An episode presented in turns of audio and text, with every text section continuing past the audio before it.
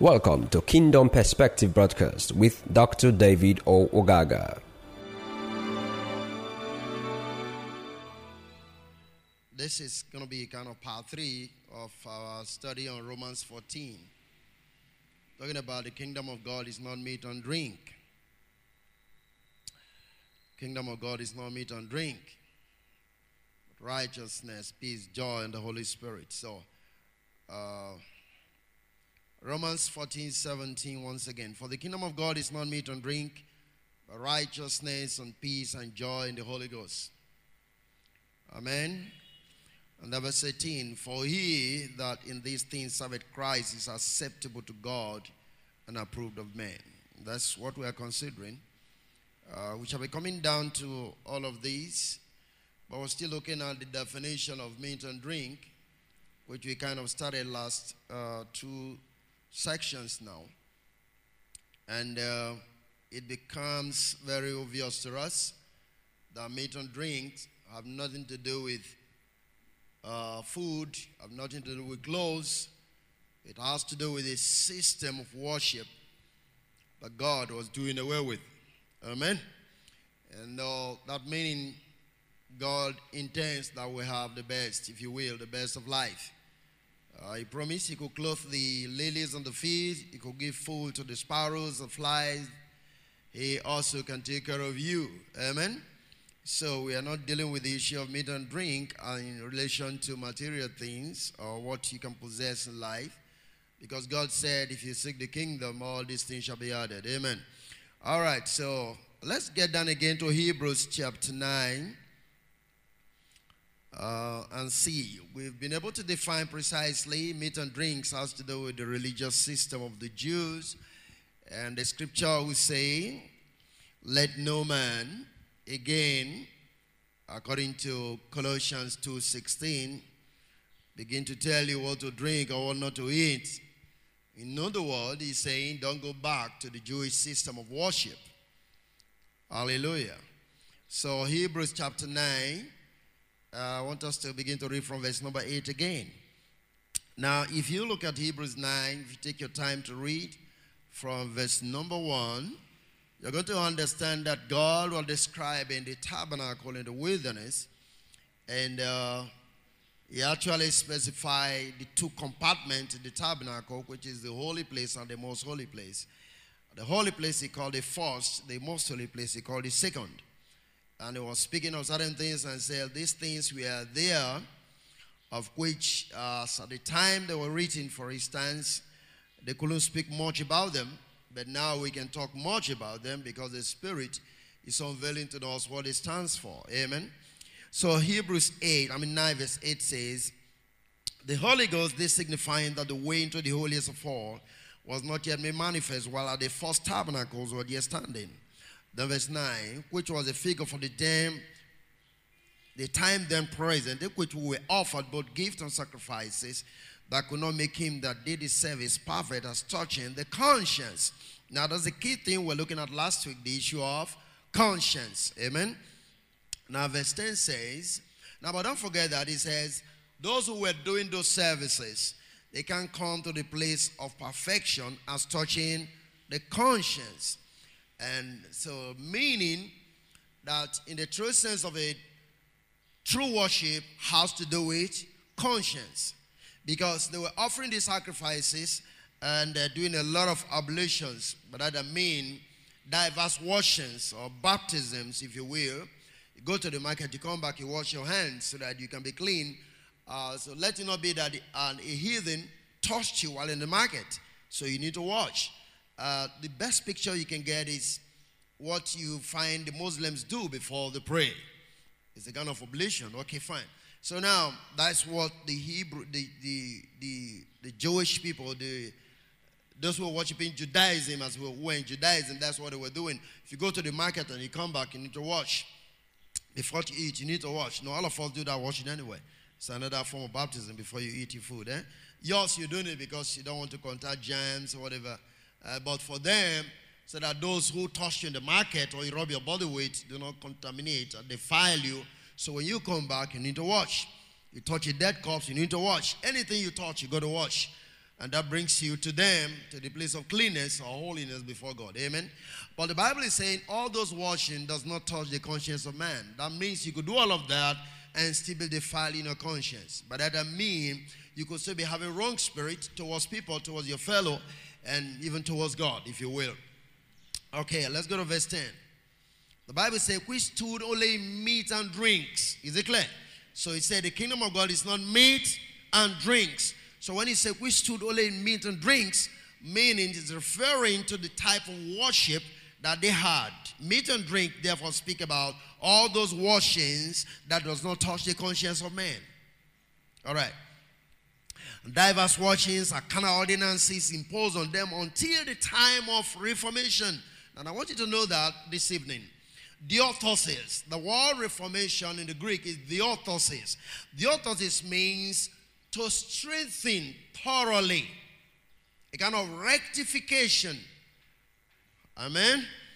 To strengthen thoroughly. In other words, you could be doing something, but it's not right, it's not straight. And the Bible says all those washings that was going on was imposed on the practitioners, imposed upon the practitioners until the time of reformation. So the reformation time is when things are straightened out. And the thing that God began to strengthen out things is when Christ was given Galatians 4. Hallelujah. Are you there with me? All right. So, in other words, all those things that they were practicing was supposed to end when Christ comes. A new type of worship is supposed to be put into place. Praise the Lord. So it was meant until the time of Reformation, the time of diorthosis. Okay. All right. The next thing we say, verse number 11 says, But Christ being come and high priest of good things to come, by a great and a more perfect tabernacle, not made with hands, that is to say, not of this building, referring to the tabernacle in the wilderness. Amen. Okay, verse 12. Not by the blood of goats or calves, but by his own blood, he entered in once into the holy place, having obtained eternal redemption for us. Hallelujah. Verse 11. For if the blood of bulls and of goats and of ashes of the of, of the heifer sprinkling the unclean sanctified to the purifying of the flesh, how much more shall the blood of Jesus, who through the eternal Spirit offered himself without spot to God, purge what? Your conscience from dead works to serve the living God. Amen. And I tried to explain what conscience means last week when we're dealing with this. Like I said, conscience is a part of the super ego in man, the psychological analysis that transmits command and admonitions to the ego. Your volitions are a function of your conscience. All right? So now, God is saying in the new order of the reformation to strengthen our things, He's not just dealing with your outward worship, but dealing with your innermost worship, which is your mind. By implication, thank you, Lord. By implication, if you truly, I was trying to say this, maybe you're going to find time to teach that, even also in church here. But if you want to teach the tabernacle, you are not to be teaching the tabernacle from outside to the inside. That is from the altar court to the most holy place. You don't teach the tabernacle that way. The new order, in terms of reformation, the tabernacle starts from the most holy place outward. Because the redemption begins from your spirit down to your soul, from your soul to your body. Okay? So, we're going to be teaching that as time goes on. But so understand this. We're talking about the thing that works. Now, it simply means this that your action is judged by your reason for doing what you did. Amen? God judges the motive for your actions. That is what God is dealing with. So you find out that blood cleanses the conscience of man so that your motives could be right. Hallelujah. And so Jesus will talk about those who worship the Father in spirit and what? And in truth. Okay. Right, let's move on. Now, the conscience actually It is a sense of consciousness of the moral goodness or evils of man's own conduct.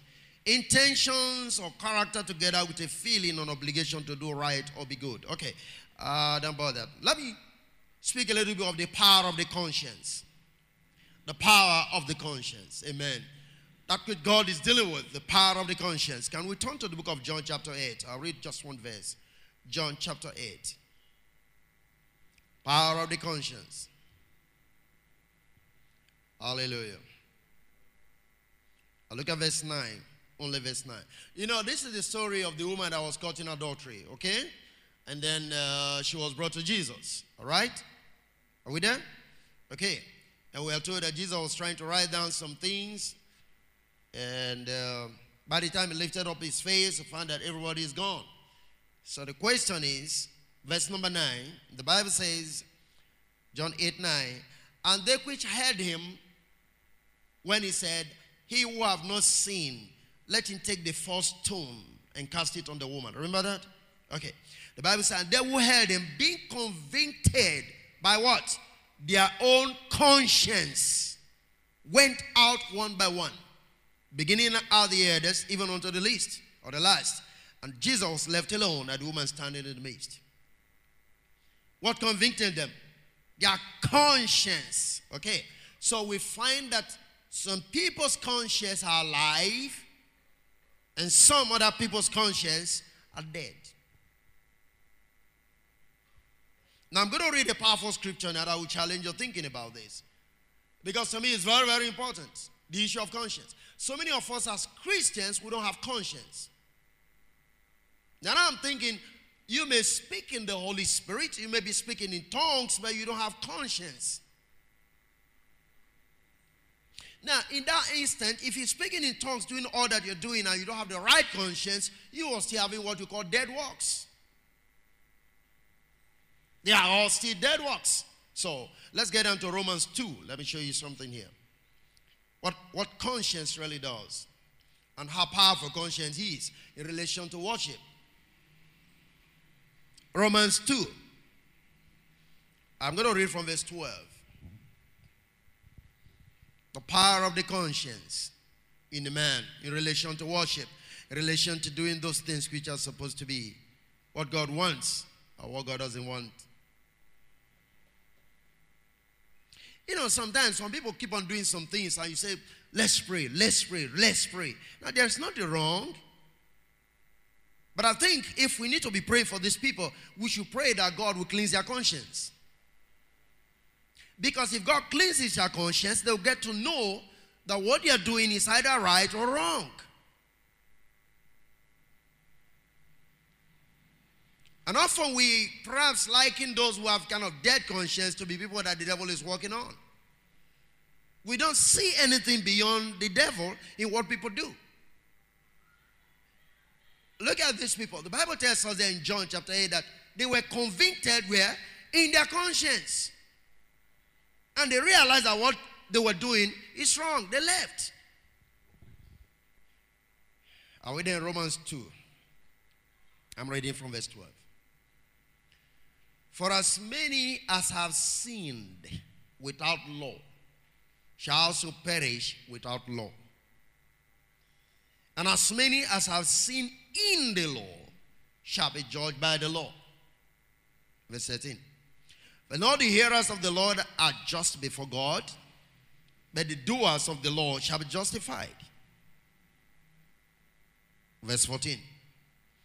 For when the Gentiles which have not the law do by nature the things contained in the law, these having not the law are a law unto themselves. Now I want you to begin to look at this picture. They don't have the laws written down. They don't have what we call, for instance, the Bible. But they do the things which he who's supposed to have the Bible is doing. And the Bible says, in that instant they become a law unto themselves. Now, it's not a law as to do evil, it's, to, it's a law as to do what is in God's will. Are you, are you getting what I'm talking about? So, how are they doing that which God approves? And yet they don't have the Bible.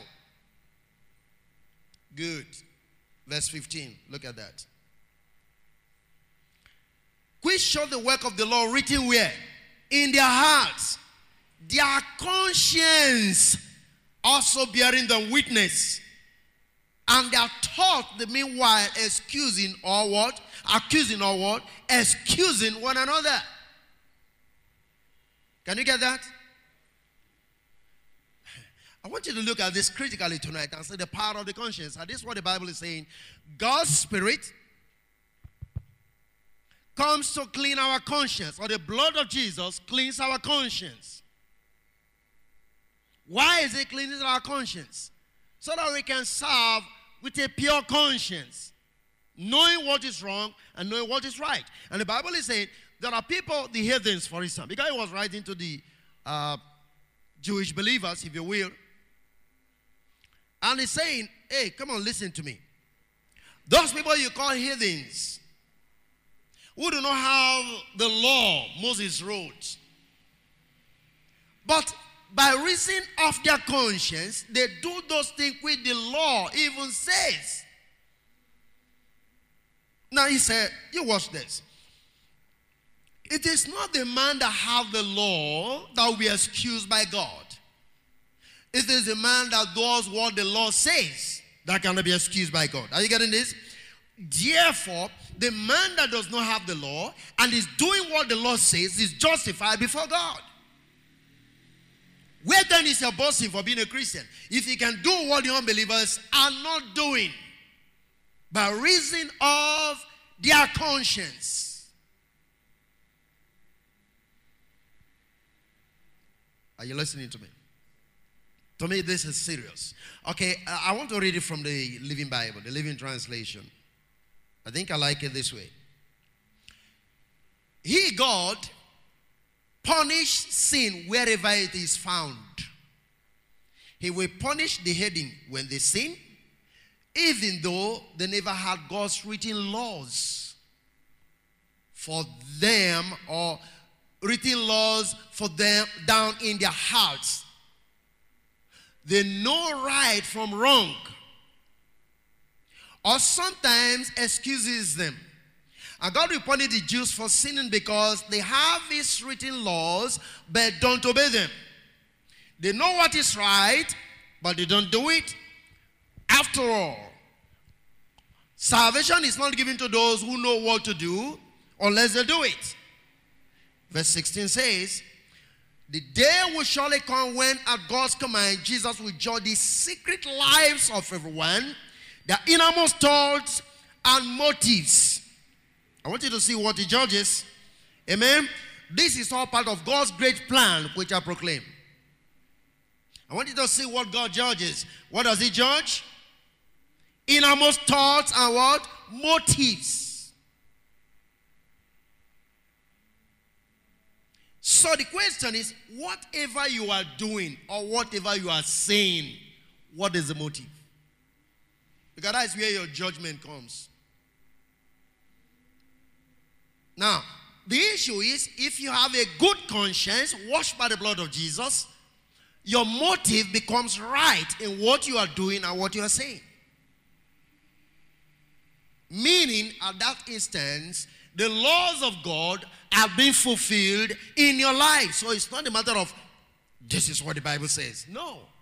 It is a revelation now of that which is written where? In your heart, by written of your conscience. So what does God judge? Your inner thoughts, innermost thoughts, and motives.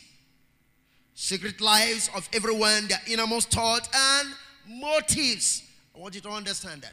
So we are saying Christ's blood cleans your conscience so that your motives becomes right in anything you do. That is where true worship comes in. Hallelujah. So, the kingdom life is a kingdom of pure motives in your utterances, in the things you do. Whatever actions you're taking, it's not a matter of being legalistic. It's not a matter of following some prescribed codes. That is not kingdom life. Because those can be done for the outward man, but it doesn't touch your motives. Now you can write a document for a specific reason which will benefit your motive, but it's not something that benefit the man that you are going to administer such a thing on. Praise the Lord. I want you to understand this tonight. Very important. I tried to look at the Wikipedia, uh, General Encyclopedia, Wikipedia. I tried to find out that what is conscience. It says conscience is the aptitude, the faculty, the intuition or judgment of the intellect that distinguishes right from wrong.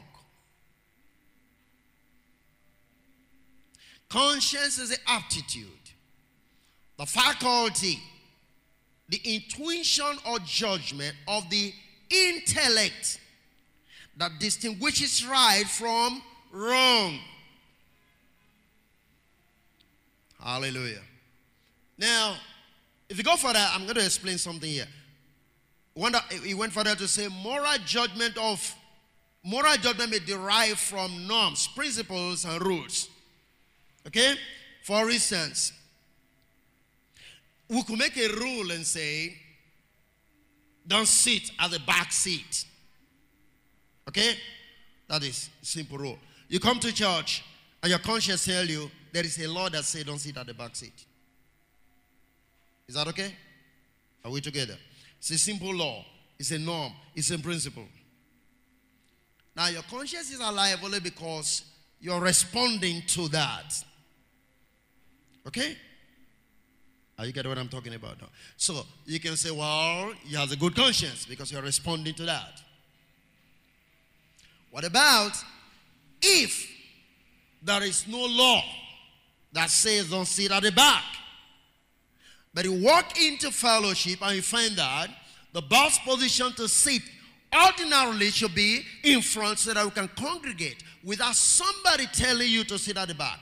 Your conscience is at work.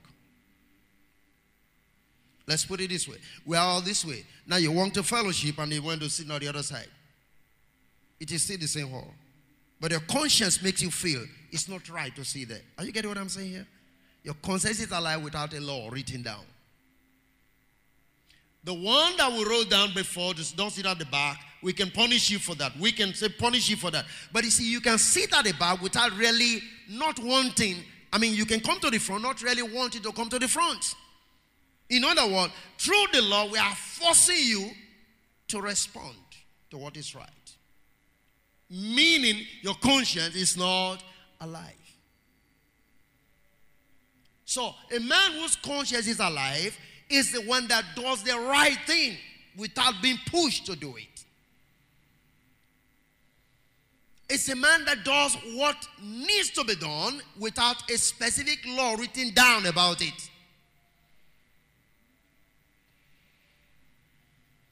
Hallelujah. Okay, let's put it this way. Let me ask this. I, I was, on Saturday, certain things, I was trying to say some things about pastors. You can give a time, for instance, and say, well, we need to meet by 5 o'clock. But you find that some of us unconsciously sometimes don't come by 5. Amen? Now, what happens to you when you don't get there exactly 5 o'clock? Do you have a disturbance in your spirit? It means your conscience is alive. But just look at it this way. Sometimes you find the same people who perhaps may come late, but they walk as if they are just going to, they're just strolling on the street. Have you noticed that? They are late to fellowship, but they're just walking and, and the meeting is going on, but they are just walking. They don't have conscience. Your conscience is not responsive. You are late, a demand is placed on you. In fact, you should be thinking of the messages or the part you've already missed in the messages. You need to hurry up to catch up. But you're still walking, strolling as if uh, nothing has happened. Your conscience is not responding. So it's not a matter of law. Or will you want somebody to have a cane by the gate?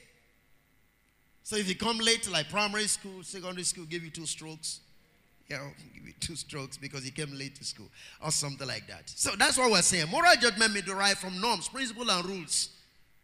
But it ought not to be so. Because if your moral judgment is coming from principle and rule, it's like the laws written down. But now your conscience is being judged. You follow divine principles without external laws guiding you. Doing that which is right and wrong. Amen? I'm able to distinguish. Okay. Uh, in psychological terms, in terms of psychology, conscience is defined or described as leading to feelings of remorse when a human commits action that goes against your moral values and to feelings of rectitude or integrity when actions conform to such norms. That's what I've described. Psychologically, if you are late, there is a response that you're supposed to put in place. What's the response? Oh, I'm late. And you're going to be in a hurry. You know, that dressing up or changing or, you know, that's psychologically it's where it's supposed to be. In that instance, your conscience is alive. You are responding to the norms which is already placed in the local assembly or in the home that you ought to be here at this particular time.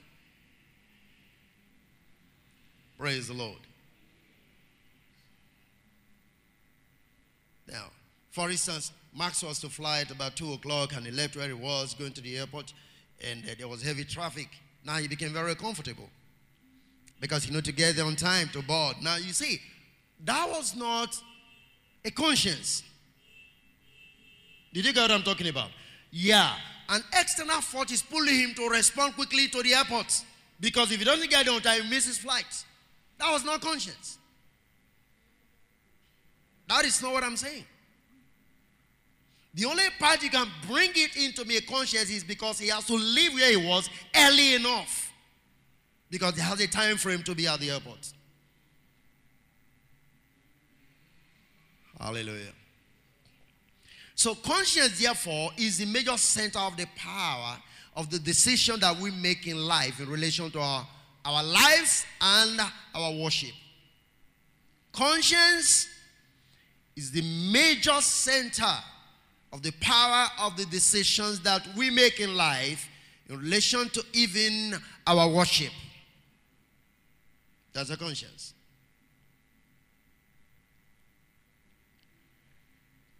So now, the Bible talks about cleansing our conscience. Remember that? So, the cleansing of our conscience by the blood of Jesus is for the laws of God to be written where? In our hearts. That we may respond to the laws of God from the inner man and not from a written down code. Can you get a picture? Now, the question is how many of us are truly born again? Because this is the test. If we claim to be born again, if we claim to have received the blood of Jesus, and our conscience is still not responsive as it should be, then I don't know how much of the blood we've received. Hallelujah. Because, don't forget, the level of cleansing that takes place in your conscience determines your motives and your innermost thoughts. Am I right? So when you see many of us believers and Christians do the things we do, and they baffled you, and you're wondering if a Christian is doing this, what then is the determining factor? The conscience have not been properly cleansed, if I may use the word. By implication, we have not truly received the blood to do a major work in our conscience. Listen, what I'm sharing with you is the key as far as I'm concerned. As far as kingdom life is concerned, this is the key. Why do you do what you do? Why do you even give the offering you give? Why do you bless people? What is your motive? It's so crucial. Conscience. Hallelujah. Are we still together? To me, this is this is vital. I often question myself, whatever thing I do, why do I do what I'm doing? Because remember what we read before, Talking about the time when Christ had judged the secrets and the innermost thoughts and what motives of everything you do. Everything you do. Judgment is not necessarily, you know, if you look at it very critically, you see, assuming this has to produce flowers or some plants, the issue is not the plant. If you want to stop this plant from producing, what you do? You deal with the roots. So God is not judging the flowers, which is what you do. He's judging the reason you do what you do. Did you get that? Why did you do what you do? Why did you do it? The action. Why the action? He's not judging the action, he's judging the motives. Could it be it's one of the reasons why that woman was excused? I don't know. But anytime Christ is to bring forth judgment, it is the motive for doing what you do that is important to him, not what you've done.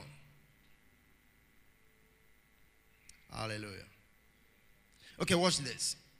I think in Matthew 7, the Bible says, when you do good, don't blow your trumpet. Did he say so? No. Did the Bible say we should do good? It said we should do good. So why is it saying don't blow your trumpet? The motive. Did you get that?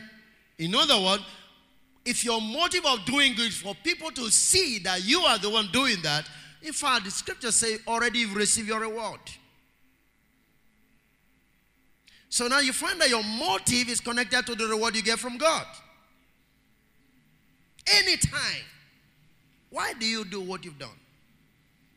Kingdom lifestyle demands that our conscience will respond to God's mind because coming before the judgment is of Christ is to have your conscience what examined before him This is what people don't know. This is why even ministers themselves don't know, so that they do ministry with wrong motives. Everything you do, once it is wrong, judgment is there for you. Okay. Are we still together so far? Let's turn to the book of First John chapter 3. To me, this is very crucial. I may just want to get out of it by next week, but the more I meditate upon it, the more I begin to see things. Hallelujah. You know, the Bible tells us, Second Chronicle, I'm sure 25, we read that on Sunday. Talk about Amaziah that did all wonderful things for God, but not with a pure heart. Can you remember that? Not with a pure heart. He did the right thing. What naturally you see to be called right thing. But the motive for doing what he did, as far as God was concerned, was wrong. Can you imagine God putting such things down on record? Conscience. Are we there in 1 John 3? Look at verse 21. Beloved, if our heart condemn us not, then we have confidence towards God. Do you find it there? Huh? The issue is the heart. Now, the heart that condemns and doesn't condemn is a heart that is alive. Because, like we read in the book of Romans, chapter 2, it said the heathens who don't have the law, their conscience will either excuse them or cause them to do that which is right or wrong. Can you get that? Meaning that conscience is alive, is functioning. So here the Bible is saying, if your heart doesn't condemn you, because now one of the ways by which your heart will condemn you is is in agreement with the Holy Spirit. As a believer, when you come to a place where your heart is asking you not to do some things, then you know it's like saying the Holy Spirit is speaking to you. Is that all right? You don't need anybody to start praying about it. You don't need anybody. Just know that this thing is not right. Your spirit is telling you it's not right. The Holy Spirit convicting your conscience that what you're doing is wrong. Period. And he says, if your heart condemns you, then you know we have confidence towards God. If our heart doesn't condemn us, we have confidence towards God in relation to the Father. Whatever we ask God, what, what do we do? We receive. But if you're praying for things and your heart is condemning you, then you have no confidence with God and you can't get what you are praying for. Conscience, the seat of the power of volition to do that which is right or wrong. Next week, maybe, as you progress, I may decide to leave it this way or to push on. And you begin to see people who conscience were dead. We have people have snake conscience. We have Hymenaeus and Alexander make shipwreck of their conscience and their faith.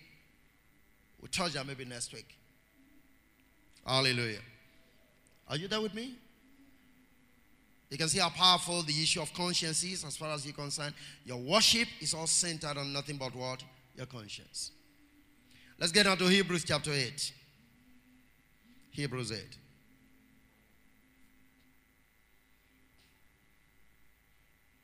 Hebrews 8, I'm reading from verse 7. For if the first covenant had been faultless, then should no place have been sought for the second. Are you there with me? If the first covenant, the law of Moses, if there was no fault in the first covenant, there wouldn't have been a need to look for another one. I can give you two reasons why the first one is faulty.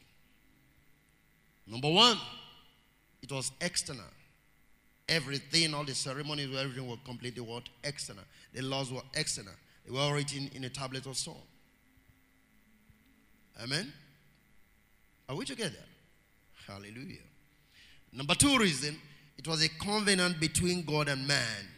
Both of them came together to make the covenant. Man said, I will do.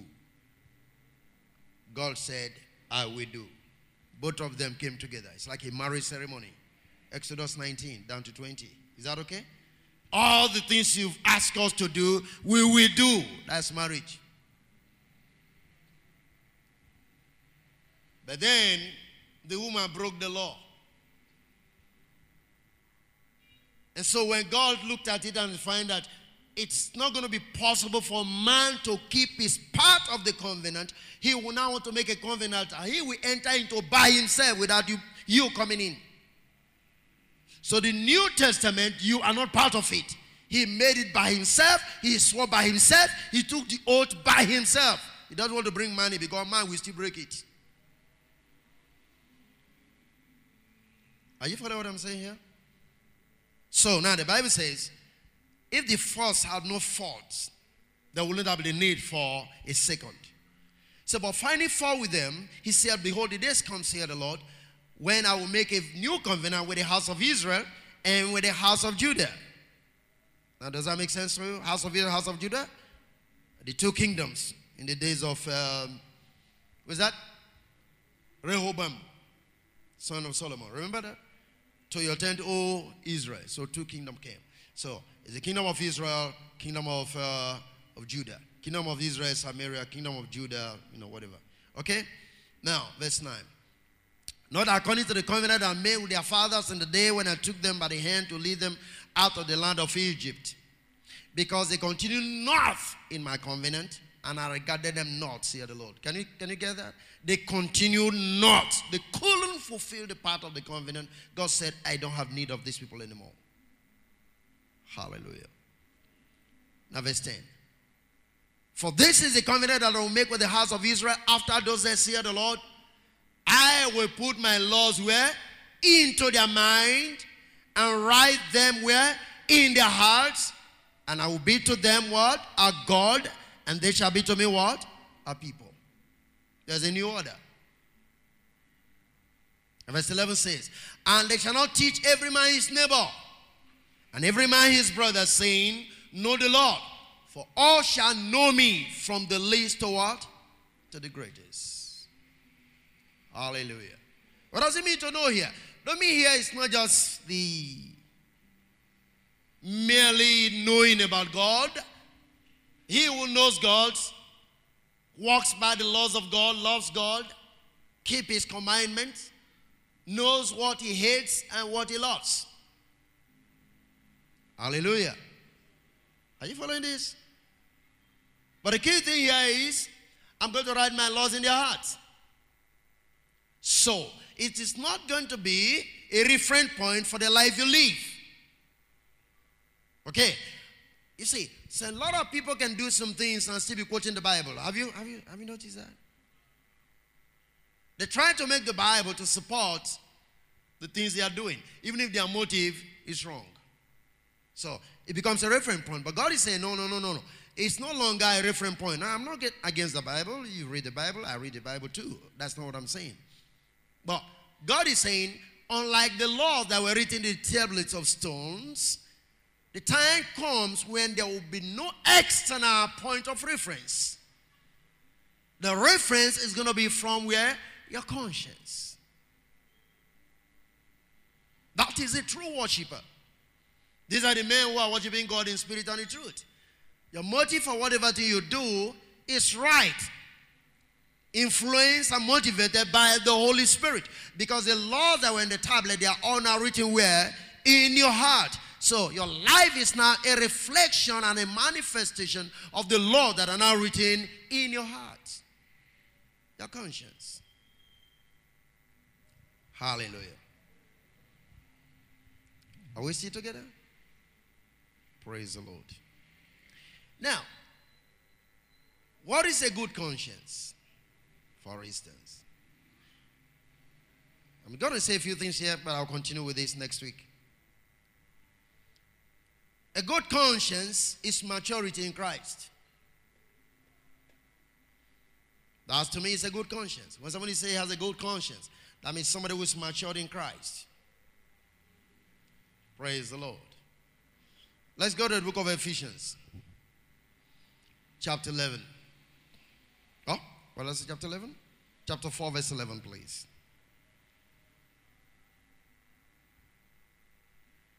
Ephesians 4, verse 11. Are we all there?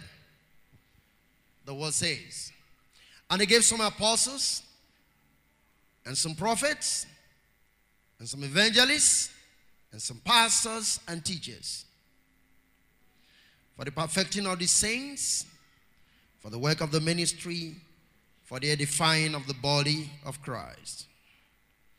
Till we are come in the unity of the faith and of the knowledge of the Son of God.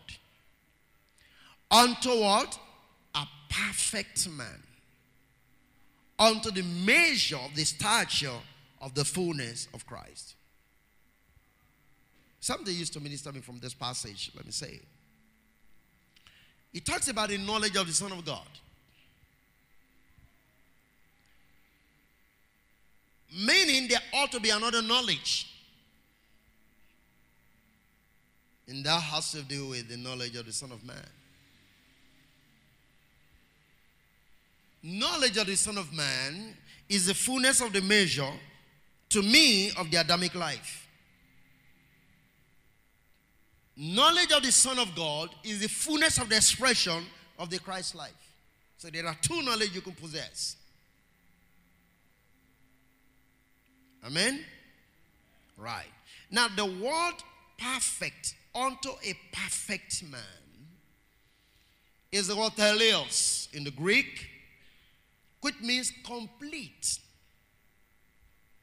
In various applications of labor, for instance, growth, mental and moral character. It's speaking of completeness, full age, a perfect man. Now go to verse 14.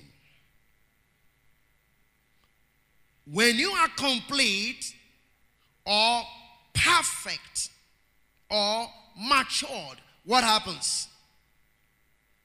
You see, when you are complete or perfect or matured in the knowledge of Christ, are you getting that? What follows? That we henceforth, look at verse 14, be no more children tossed to and fro and carried about with every wind of doctrine by the sleight of men and cunning craftiness whereby they lie what? In wait to deceive and no more children. Why is this so? Hebrews chapter 5. Go to Hebrews 5. We are no more children. Hebrews 5. Are we there? Look at verse 13. For everyone that useth milk is unskillful in the world of righteousness. For he is a babe. Who is a babe? A child. Have no experience. But strong men belonging to them that are full age. Even those who by reason of use have their senses exercised to discern both good and what? And evil. Can you get that? Are you still there with me? When you are matured in Christ, your faculties function to distinguish between that which is right and wrong. Meaning your conscience is really working now. It's just like you have your normal senses. For instance, if if if they blindfold you, you can still touch something and you can say, This is a laptop, this is this is that. Am I right? It's possible. Now, you're doing that through feelings with your fingers. You can, you can sense with your ear, you can sense with your nose, you can sense with your eyes, you can sense with your skin. Is that okay? The five senses. All right. Your soul realm possesses almost the same thing. Five senses. What the Lord is saying here is when you come to the place of maturity in Christ, when your conscience begin to function, you will know what is wrong and what is right. Only children don't know that. Let me give you an example. A child can pick a stone and put it in his mouth, and pick bread and put it in his mouth. Am I correct? He doesn't know the difference between a stone and bread. He takes anything. Babies. Anything. They don't even difference between colors. A child picks anything. Put a child on the floor, anything the child sees, he picks. Whether it is food, whether it's stone, whether it's gravel, anything. Because they can't distinguish between that which is food and that which is ordinary objects. And the Bible says when you're matured in Christ, you can't be tossed to and fro. What's the meaning of that? You've come to be able to come to where you can distinguish between wrong doctrine and false doctrine. All put together, your conscience is now alive. Hallelujah. I want you to understand, meaning God intends us to grow in our knowledge as Christians. Hallelujah. That means every day God is expecting some measure of growth in your life. That the things you did yesterday, you can't be repeating them today. Because you should have been able to know that what I did yesterday was wrong.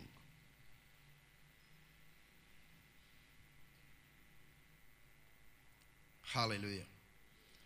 Bible says those who belong, who have come to the place of maturity in God, those who have come to a full age, they can have their senses exercised to discern between good and evil. Amen? Hallelujah. So, exercising here is basically the faculty of the soul, your soul realm, your mind, your will, your intellect, your emotions. Because you know, conscience has to do with feelings. Remember that? And all of that is found within what? Your soul realm. So we're talking about people whose soul realm have grown to the place of maturity. Now, it is not what you preach, it is what flows out of them. They can know what is wrong, they can know what is right.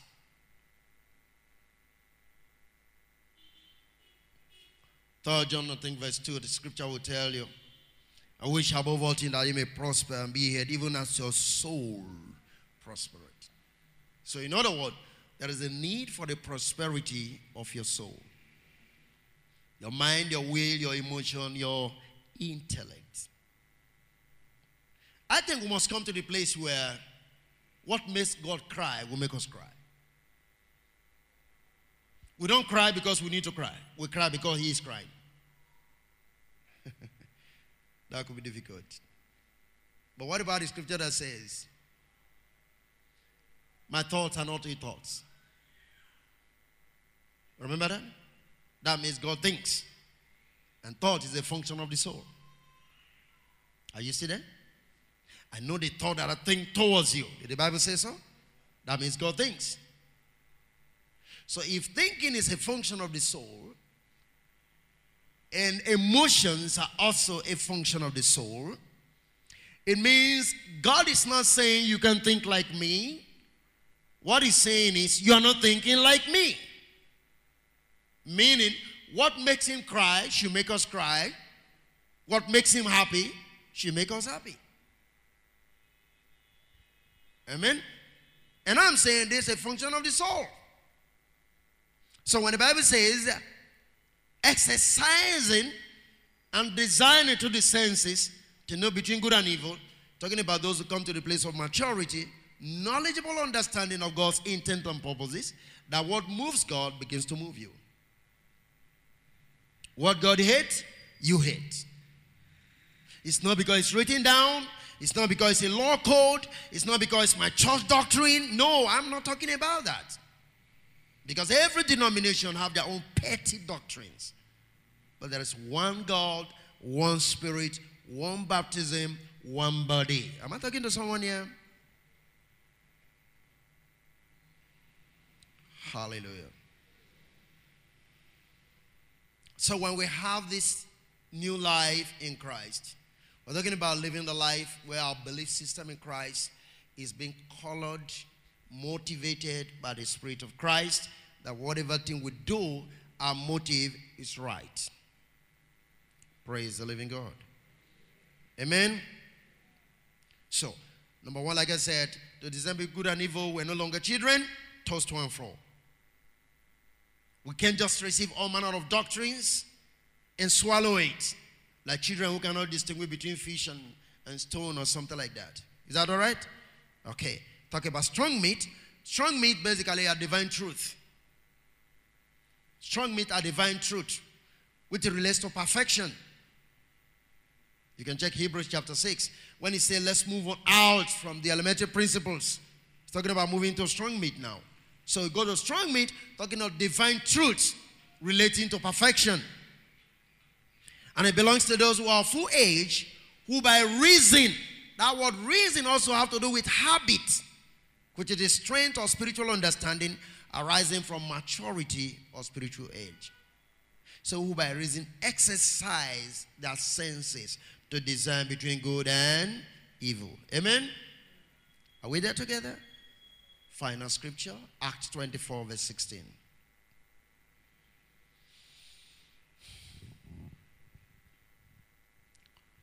So, when you're exercising yourself, which is the habitual attitude of doing that which, you know, God wants, God intends, God plans. It becomes something which has to do with things done in readiness, as at when they should be done, in cheerfulness. God loved a cheerful giver, for instance, that is given, but with cheerfulness. Are you there with me? All right? The motive. And then the profit you're going to get out of that all is centered on your maturity in God. Are we there in Act 24? Let's look at verse 16. Paul is speaking here. And herein do I exercise myself to have a conscience, always a conscience. How many times? Always a conscience void of offense towards God and what? Towards man. Amen? Paul said, I try the best I can all the time to exercise myself. Remember what Paul is speaking? He's the one also speaking to the Hebrew children, Hebrew people. Exercising your senses. Can you get that? I always exercise myself to live a life void of offense towards God and towards man. Not a question of, well, I don't care what you think about it. I'm okay with my God. I'm settled with my God. That is not true.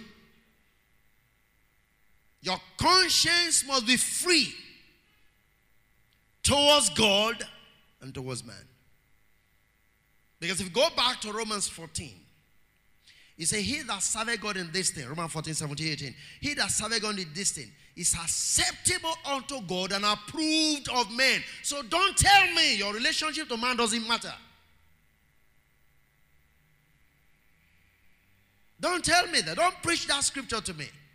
The way you relate to man doesn't matter. Well, I'm with my God. I settle with my God. No, no, no, no, no. It's a conscience, always, not sometime, void of offense towards God and towards God.